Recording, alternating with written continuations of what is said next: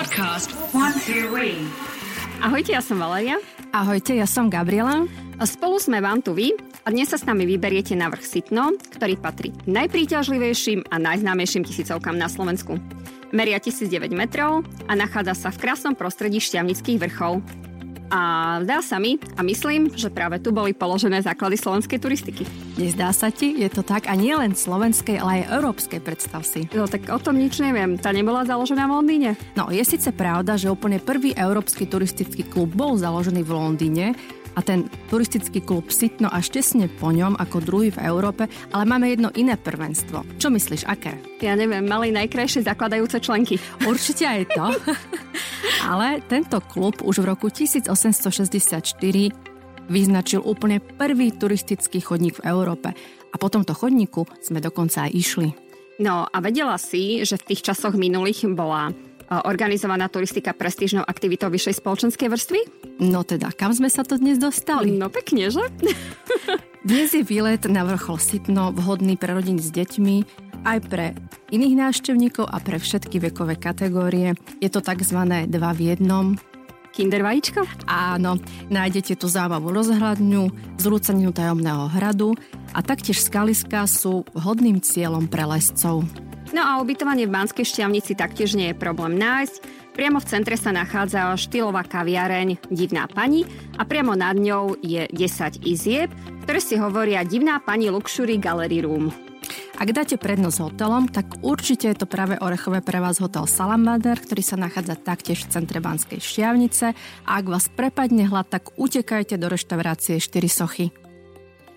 Na sitno sa teda môžete vybrať priamo z izby, chcela som povedať, že z detskej izby, a, a, po červenej značke, ktorá začína na Radničnom námestí a v sedle krížna sa napojíte na modrú.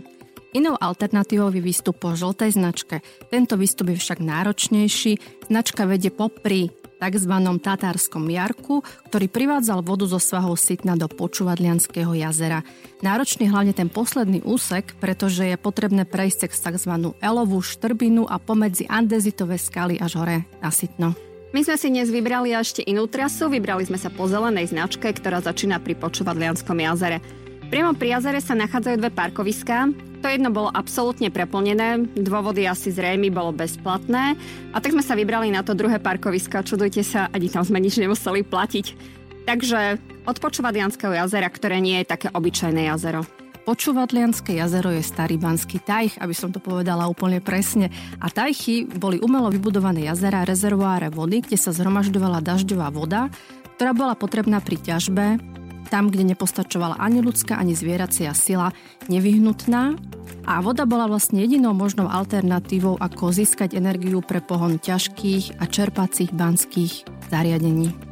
No a postačujúci zdroj sa v Banskej šťavnici nenachádzal a tak bol vybudovaný e, systém 60 umelých vodných nádrží, ktoré sú navzájom pospájané kanálmi a podzemnými tunelmi a celá táto sieť meria viac ako 100 kilometrov. Ak sa sem vyberiete, určite si so sebou zoberte bicykel alebo bike, ako by povedala Gabika. Dajú sa tu robiť naozaj krásne výlety. Ja som absolvovala výlet na Kerling, ktorý bol náročný, ale úžasný, úžasný a ak chcete získať viac informácií, pozrite sa na stránku Bajkom Tajchom. Ja som na výlet použila svoj vlastný bicykel. Ak sa však spontánne rozhodnete bicyklovať a bicykel sebou nemáte, môžete si ho požičiať na Pleťarskej ulici Banskej Šťavnici, v Tanačporte alebo v Banskom dome v Hodruši. My sme v čase nášho výletu bicykle nemali, takže sme išli po vlastných od jazera Počúvadlo a išli sme po zelenej značke, ako sme už spomínali a na tzv. tatárskú lúku a tam sme mali dve možnosti. A tak sme zvažovali, vyberieme sa po schodoch, ktorý tam bolo takmer 300, alebo pôjdeme cez Granty na Sitnianský hrad a potom o, odbočkou na bodru značku až hore na Sitno. Táto celá trasa mala dĺžku myslím 6 km s prevýšením 400 metrov a trvalo nám to takmer 2 hodiny. No musíme povedať, že hneď na úvod nás čakal krásny kopec a mali sme teda čo robiť, kým sme ho vyliezli. A hádajte, ktorú alternatívu sme si vybrali. Samozrejme, že schody. schody. Okolie Sitna je veľmi zaujímavé hneď z niekoľkých dôvodov. Tým najzaujímavejším a najtajomnejším je zrúcanina hradu stojaceho v lesoch tohto vrchu, ktorý sme čo? Nenašli, Nenašli. ale hľadali sme naozaj usilovne, nevšimli sme si ho tam. Áno, bol tam hrad, ale fakt bol postavený niekedy začiatkom 13. storočia, ktorého úlohou bolo chrániť banské mesta.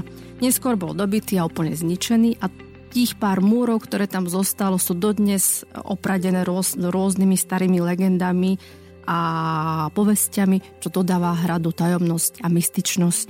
Jednou z najznámejších je legenda o marnomyselných synoch Sitňanského hradného pána, ktorí namiesto toho, aby po smrti svojho otca stali pri sebe, starali sa o hrad, tak začali o, proti sebe bojovať.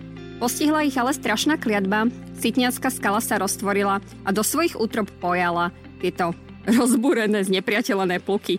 Odtedy vojska v skale spia a povráva sa, že každých 7 rokov vyjde rytier na vrch, aby zistil, že či nie je potrebná ich služba, pretože v čase najväčšieho ohrozenia národa slovenského skála bojovníkov uvoľní, aby očinili svoj starý hriech a obránili ľud.